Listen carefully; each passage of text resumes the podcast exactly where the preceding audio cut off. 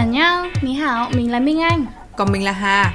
Chào mừng mọi người đã đến với Brainy and Spicy Podcast. Đây là nơi chúng mình thoải mái nói về những chủ đề quen thuộc nhưng ít được nhắc tới. Dưới góc nhìn sâu sắc nhiều chút và hài hước một chút.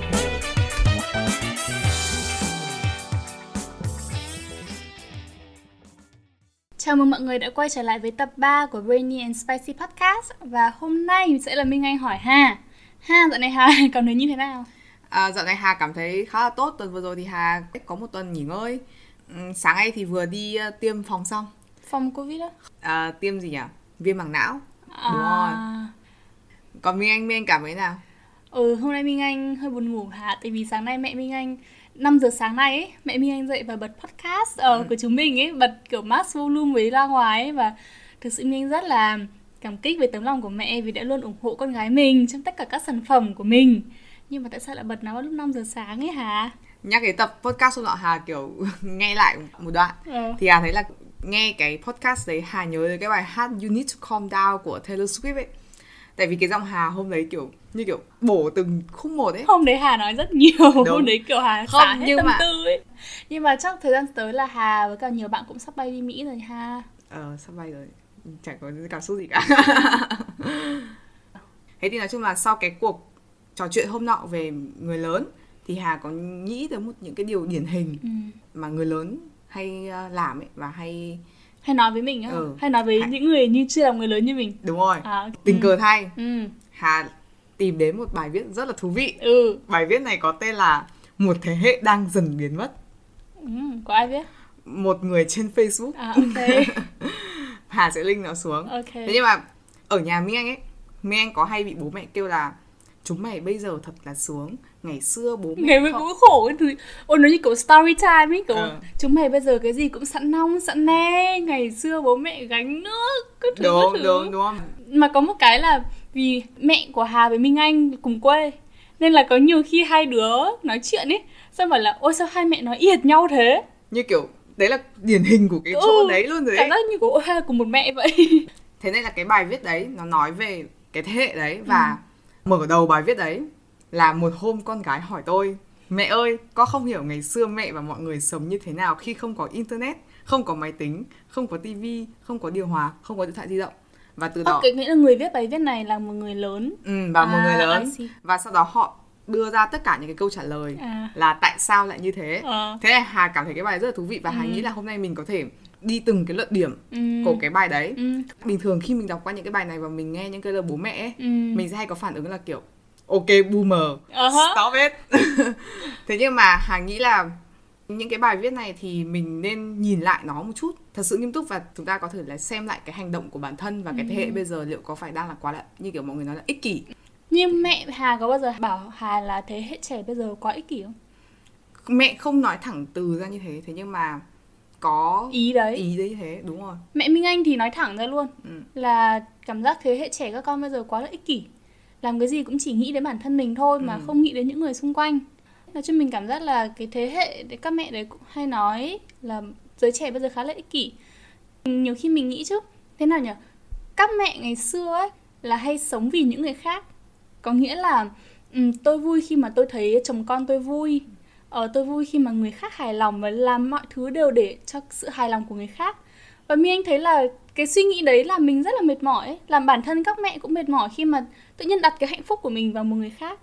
Nên là như Minh Anh chẳng hạn hoặc là Hà mình nghĩ là đa số các bạn trẻ bây giờ hay sống cho bản thân mình hơn. Ví dụ như là tôi nhuộm tóc vì tôi thích hoặc là tôi mặc như thế vì tôi thích và tôi thấy tự tin chứ không phải tôi mặc như thế vì người yêu tôi thích vì bố mẹ tôi thích thì khi như thế Minh Anh cảm giác là mình hạnh phúc hơn và tự hào hơn với những cái sự lựa chọn của mình ấy. Nhưng mà những cái hành động như thế thì các mẹ lại bảo đấy là ích kỷ. Ừ, đấy là một ý. Thế nhưng mà trong bài này nói về nhiều hướng. Hà nghĩ là mình sẽ đi qua từng cái luận điểm ừ. để xem họ nói như thế nào. Bố mẹ hà hay nói là hà là có nhiều tiêu chuẩn. Thế đúng hơn. Thì hà thấy cái bài đấy nó có phản ánh một số cái, điều ừ. đấy thế ok mình thử bắt đầu từng điều okay. một nhá. Tôi trả lời. Ừ. bài bài viết bắt đầu. Okay. thế hệ mẹ thế hệ trước sinh ra trong khoảng thời gian từ năm 1945 đến 1985 vậy ừ. là đây là thế hệ này chính là thế hệ boomer đấy. Ừ. đúng định nghĩa luôn. Ai cũng không ngại đi học một mình từ sau ngày đầu tiên đến trường. Ừ. mấy anh có hiểu cái luận điểm này không? Nghĩa là đi học mà không cần ai dắt đến trường á? Ừ, theo hà hiểu hà thì không hiểu cái luận điểm này lắm. Ừ, mình theo như mình anh hiểu là thế ý là đi học một mình nghĩa là mọi người gọi là khá là tự chủ. Tại vì minh anh thấy bây giờ như kiểu em họ minh anh nhá lớp 5 nhá nhưng mà các em ý vẫn có thể tự chủ về việc tắm giặt các thứ nhưng mà kiểu ông bà hay sót ấy và không cho nhưng mà minh anh nghĩ kiểu thời ngày xưa là kiểu chiến tranh xong rồi mọi người cũng bận ấy không có thời gian để ý đến các con nên là thường minh anh thấy cũng như kiểu mẹ minh anh cũng thế tự lập khá là sớm ừ. nấu cơm các thứ khoảng lớp 3, lớp 4 nó bắt đầu nấu cơm các thứ rồi à theo Hà hiểu thì nói về việc đi đến trường nhưng mà thật sự là bây giờ nếu mà nói về việc đến trường không thì xã hội bây giờ nó cũng khá là phức tạp đúng không kiểu ừ. nó không an toàn như ngày xưa đường ừ. xá cũng không an toàn như ngày xưa và ừ. Hà hiểu cái ý này là như kiểu Mi Anh nói. Ngược lại thì Hà cảm giác là cái câu này nó không nhìn nhận là bây giờ mọi thứ đã thay đổi rồi. Ừ, đúng. Cũng như của việc hôm trước mình bàn trong tập 2 về việc làm người lớn ấy. Thế hệ thay đổi thời gian thay đổi thì cái việc bố mẹ làm người lớn ngày xưa nó khác với mình bây giờ. Ừ. cũng như cái việc tự lập như thế này đi học đến trường chẳng hạn nó cũng là thời kỳ khác nhau cũng khó có thể so sánh được như thế. Ok. Tiếp theo này. Tiếp theo cái ý này rất là Trigger. Ừ, controversial ờ. ngày xưa các gia đình hầu hết là không giàu có nhưng các ông bố bà mẹ đã tặng cho con cái tình yêu của mình dạy cho con biết trân trọng những giá trị tinh thần chứ không phải là vật chất. Dạy cho con biết thế nào là giá trị thực sự con người sự trung thực lòng trung thành sự tôn trọng và tình yêu lao động. Ừ. rất nhiều. Ý là mọi người hay cho nhau về mặt tinh thần nhiều hơn là mặt về mặt vật chất đúng không? Đúng và tức là hà hiểu cái ý ở đây tức là bây giờ mọi người bị đấy coi bị... trọng vật chất. Khi mà các bố mẹ hay bảo là các con hay so mình với người nọ người kia ấy ừ. hay là con cái thì không nên che bố chê bố mẹ nghèo. Ừ. đấy. Thế ra mi anh thấy cái việc bố mẹ hà nói đấy thì cũng không sai.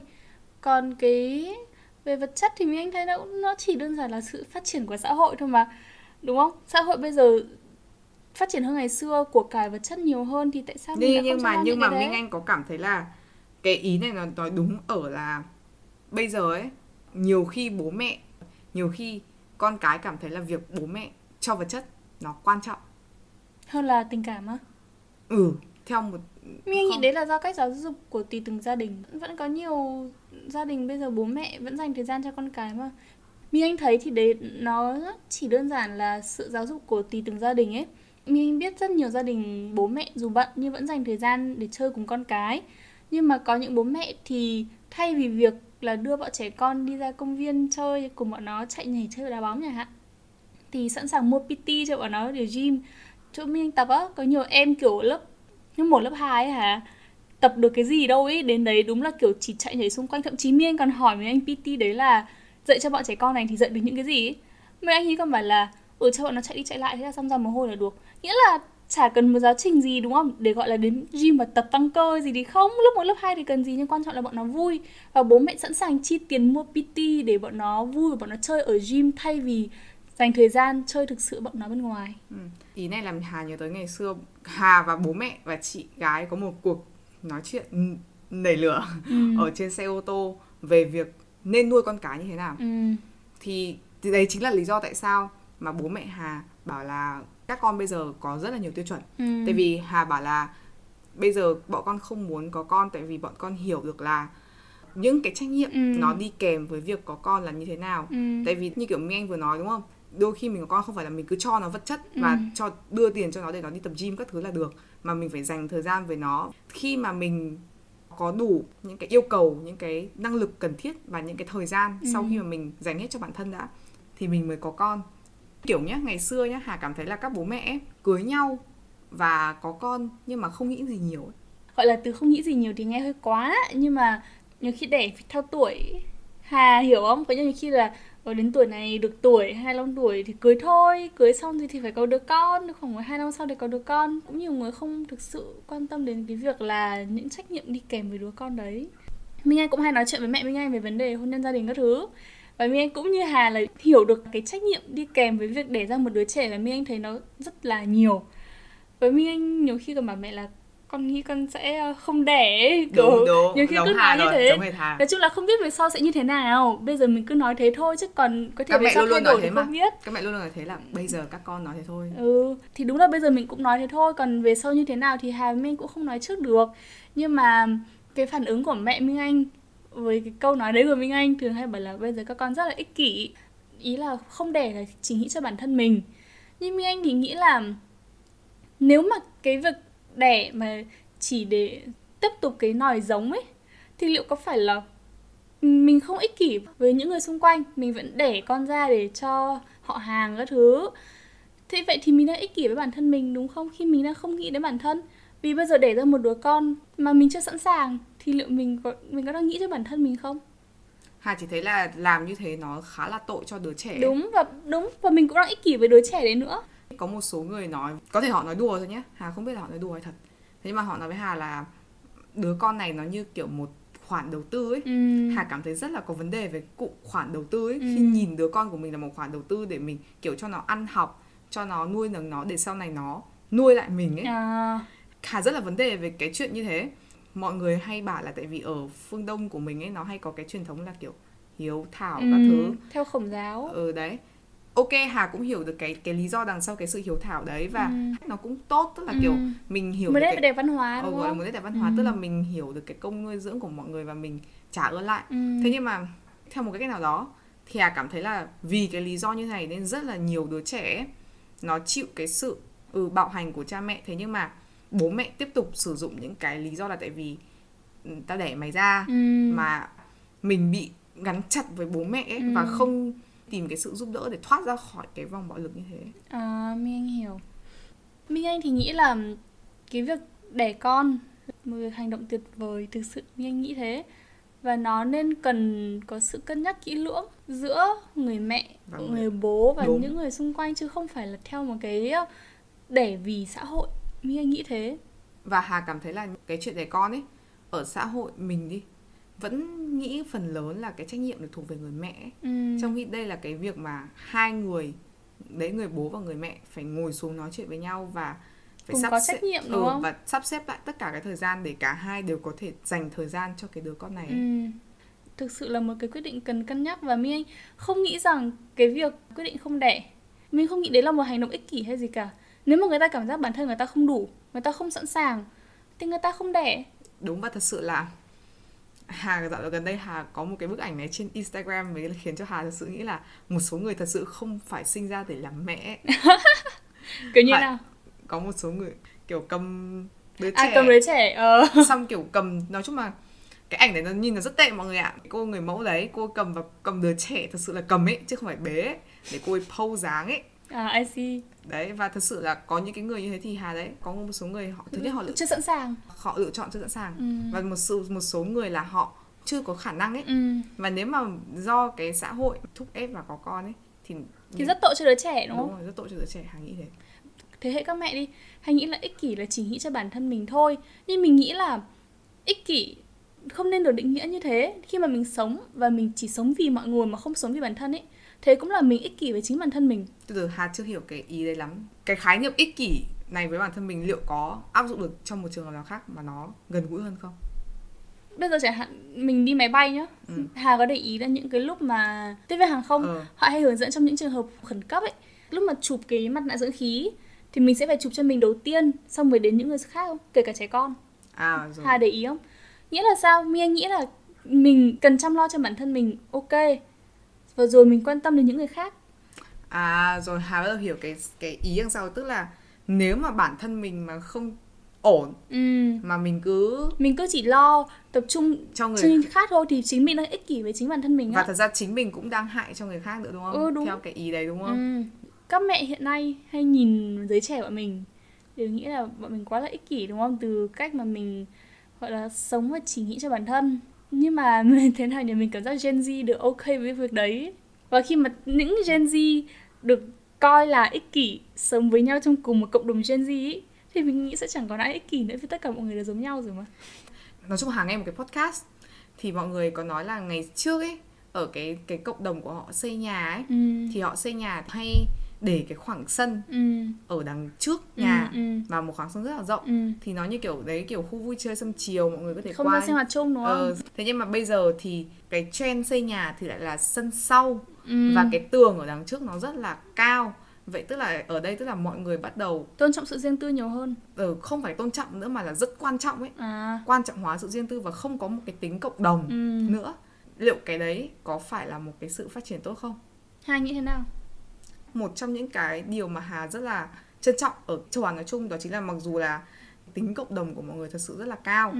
đấy là một điều mà hà nghĩ là phương tây ấy, họ rất là chật vật về cái điều đấy và tại sao cái tỷ lệ hạnh phúc của họ không cao là tại vì cái nói này thì vẫn hơi bị đơn giản hóa và vô đũa cả lắm nhưng mà đúng là nhìn vào cái nói chung cái tính cộng đồng của họ không cao ví dụ như một chuyện điển hình đi lớn lên mà hà đi làm thất bại hoặc cái nhà đó thì hà biết được rằng là hà vẫn thể quay trở lại nhà bố Ừ, mẹ ừ, đúng không đúng, đúng, đúng. và bố mẹ vẫn sẽ lo lắng cho mình và Ừ. bố mẹ vẫn sẽ kiểu bao bọc mình và giúp đỡ mình bất kể khi nào và hà luôn luôn biết điều đấy kiểu nó khiến cho mình cảm thấy tự tin và mình cảm thấy là ờ, hạnh phúc hơn và kiểu stable hơn ấy yên tâm Ừ. hơn khi làm bất cứ chuyện gì ấy hà không cảm thấy là ví dụ như kiểu 18 tuổi là Hà phải dọn ra ngoài đi ở Ừ. và ở với bố mẹ là một điều kiểu rất là đáng xấu hổ nhục nhã ờ, ờ. thế nhưng mà thật sự là ở bên nước ngoài người ta thật sự cảm thấy như thế Hà không hiểu là tại sao lại phải đến cái mức như thế thì nó khá là Ừ, Mi hiểu. Mi Anh đồng tình với quan điểm của Hà về cái cộng đồng các thứ ở châu Á rất là hay. Mi Anh thích cái nét văn hóa đấy. Nhưng mà quay lại về việc nhà ở mà Hà bảo cái sân nhá. Ừ.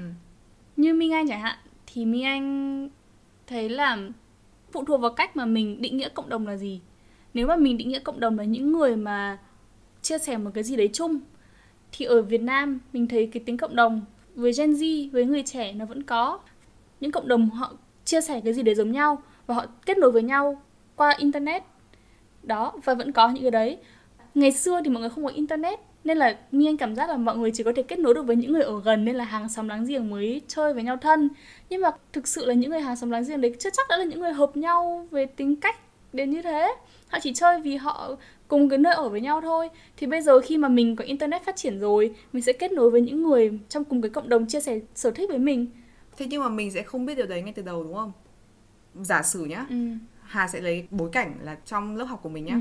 Hà thấy là để ý ở bên những cái nước như kiểu Mỹ các thứ thì các bạn ấy được chọn lớp Ừ. và chọn thầy cô Ừ. tức là chọn lớp tức là việc chọn theo môn học luôn Ừ, tức ừ, là ừ. học toán học lớp nào học nhưng mà ở Việt Nam mình thì ngay từ đầu là một tập thể vô cùng ngẫu nhiên được đặt với nhau Ừ. và đúng là ngay lúc đầu mọi người rất là ngại ngùng không? ngùng với nhau và mọi người không biết có nhau hợp không thế nhưng mà thật sự là phải mất một khoảng thời gian tại vì bị ép với nhau nên Ừ. phải tìm ra được cái điểm chung để nói chuyện với nhau từ đó mới nhận ra à hóa ra là cái người này thật sự rất hợp mình chẳng qua là mình chưa cho họ đủ thời gian Ừ. thế nên hà mới thấy là cái việc mình xây một cái tường và một và những cái người nào mà không đạt được những cái tính chất đấy mình loại họ ra cái circle ở network của mình luôn đấy Ừ.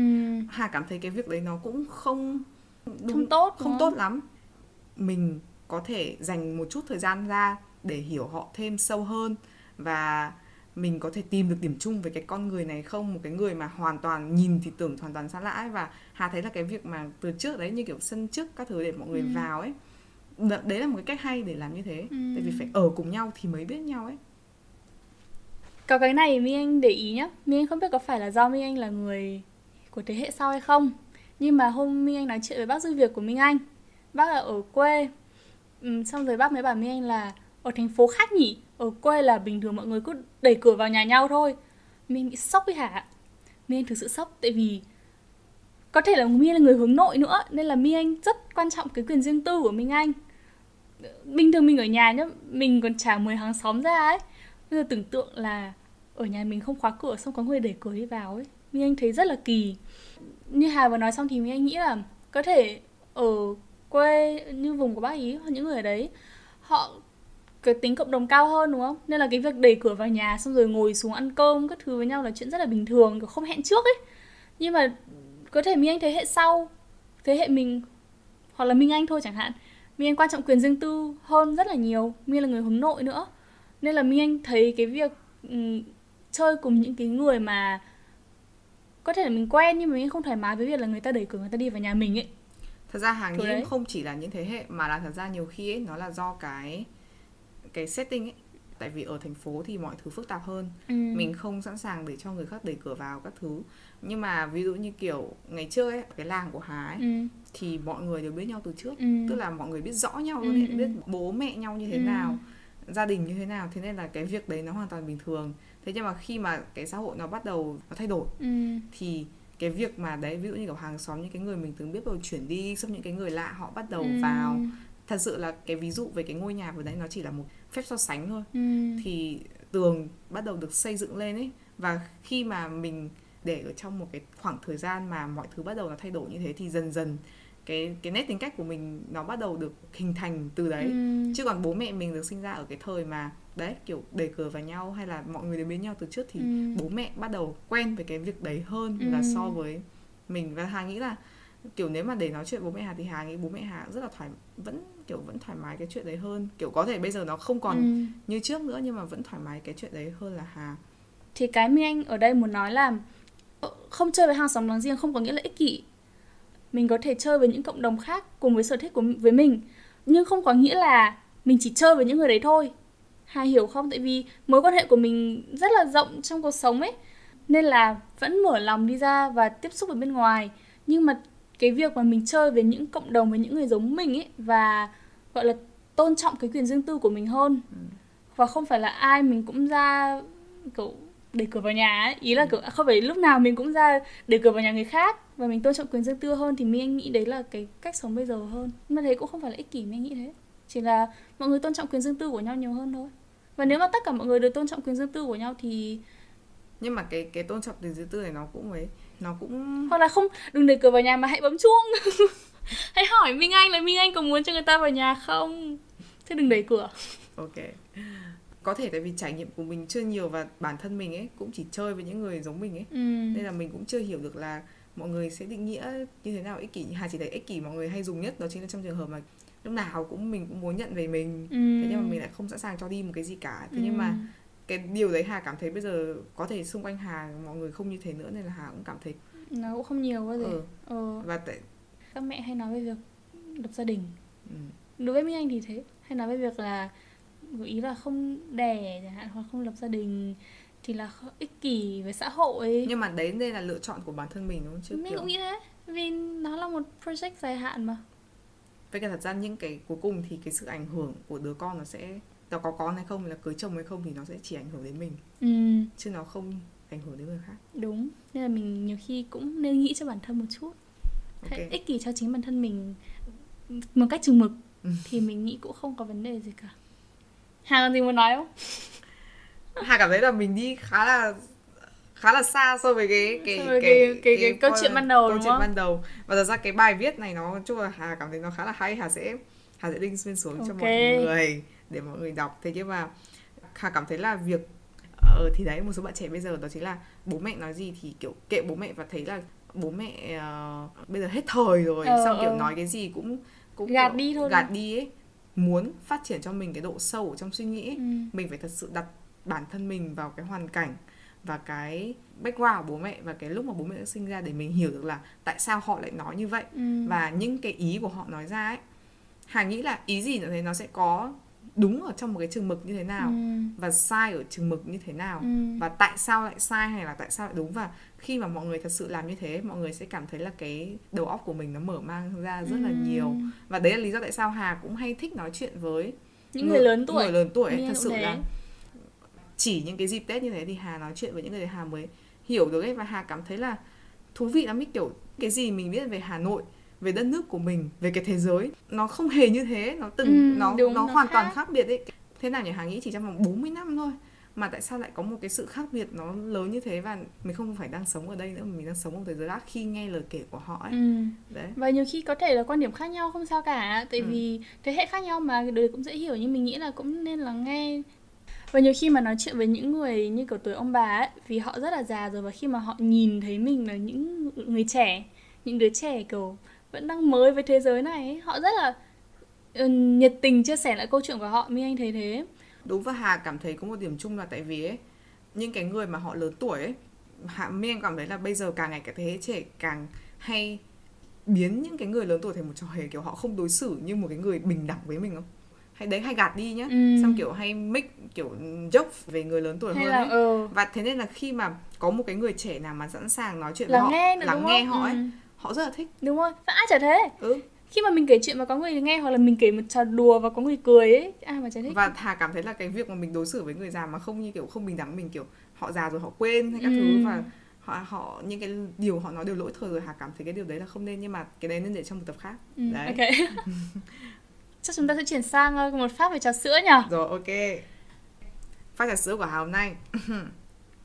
Minh Anh nghĩ là hãng trà sữa nào là một trong những hàng trà sữa mà lớn nhất trên thế, thế giới á ừ. Gongcha ồ sao biết nhưng mà đúng rồi đấy mọi người ạ Gongcha thật sự rất là lớn ừ. và cái valuation ấy tức là định giá, định giá ừ. nó khoảng tỷ đô ấy trong cái thời gian dịch vừa rồi mà Gongcha vẫn phát triển ừ. vẫn tăng trưởng bình thường không không phải là phân lắm nhưng mà Hà đoán xem là ở Hà Nội thì một trong những hãng trà sữa đầu tiên là hãng nào? Linh Ti. Những... Không đầu tiên của đầu tiên cơ, từ thời ngày xưa xưa ấy. À được rồi, Phiêu Linh Ti. Không biết gọi Phiêu Linh Ti không nhưng mà Minh Anh thì hay uống Trường Lạc. Hay biết Trường Lạc không? không. Trên giảng võ ấy. Không. Trà, trà sữa Trường Lạc ngày xưa Minh Anh uống chắc từ hồi Minh Anh 5 tuổi ấy. Hồi chưa Minh Anh chưa đi học ấy. Oh. Và đấy là một trong những hàng trà sữa đầu tiên của Hà Nội. Không biết tập này lúc nào ra thế nhưng mà mọi người ơi Baemin đang sale 99 nghìn ấy Hà là của Big Fan của Bemin ấy. Đúng rồi mọi người ạ. Bemin ơi, nếu mà có công ty nào Bemin ở trong này hãy uh, sponsor hoặc là thế Hà là Vậy là tập tập này của chúng ta có thể kết thúc tại đây rồi nhỉ?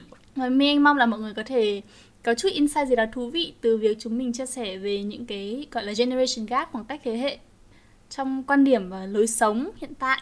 Cách chúng ta nên ứng xử với nó như thế nào? Vậy thì uh, tạm biệt mọi người. Và hẹn gặp lại mọi người trong tuần sau nữa.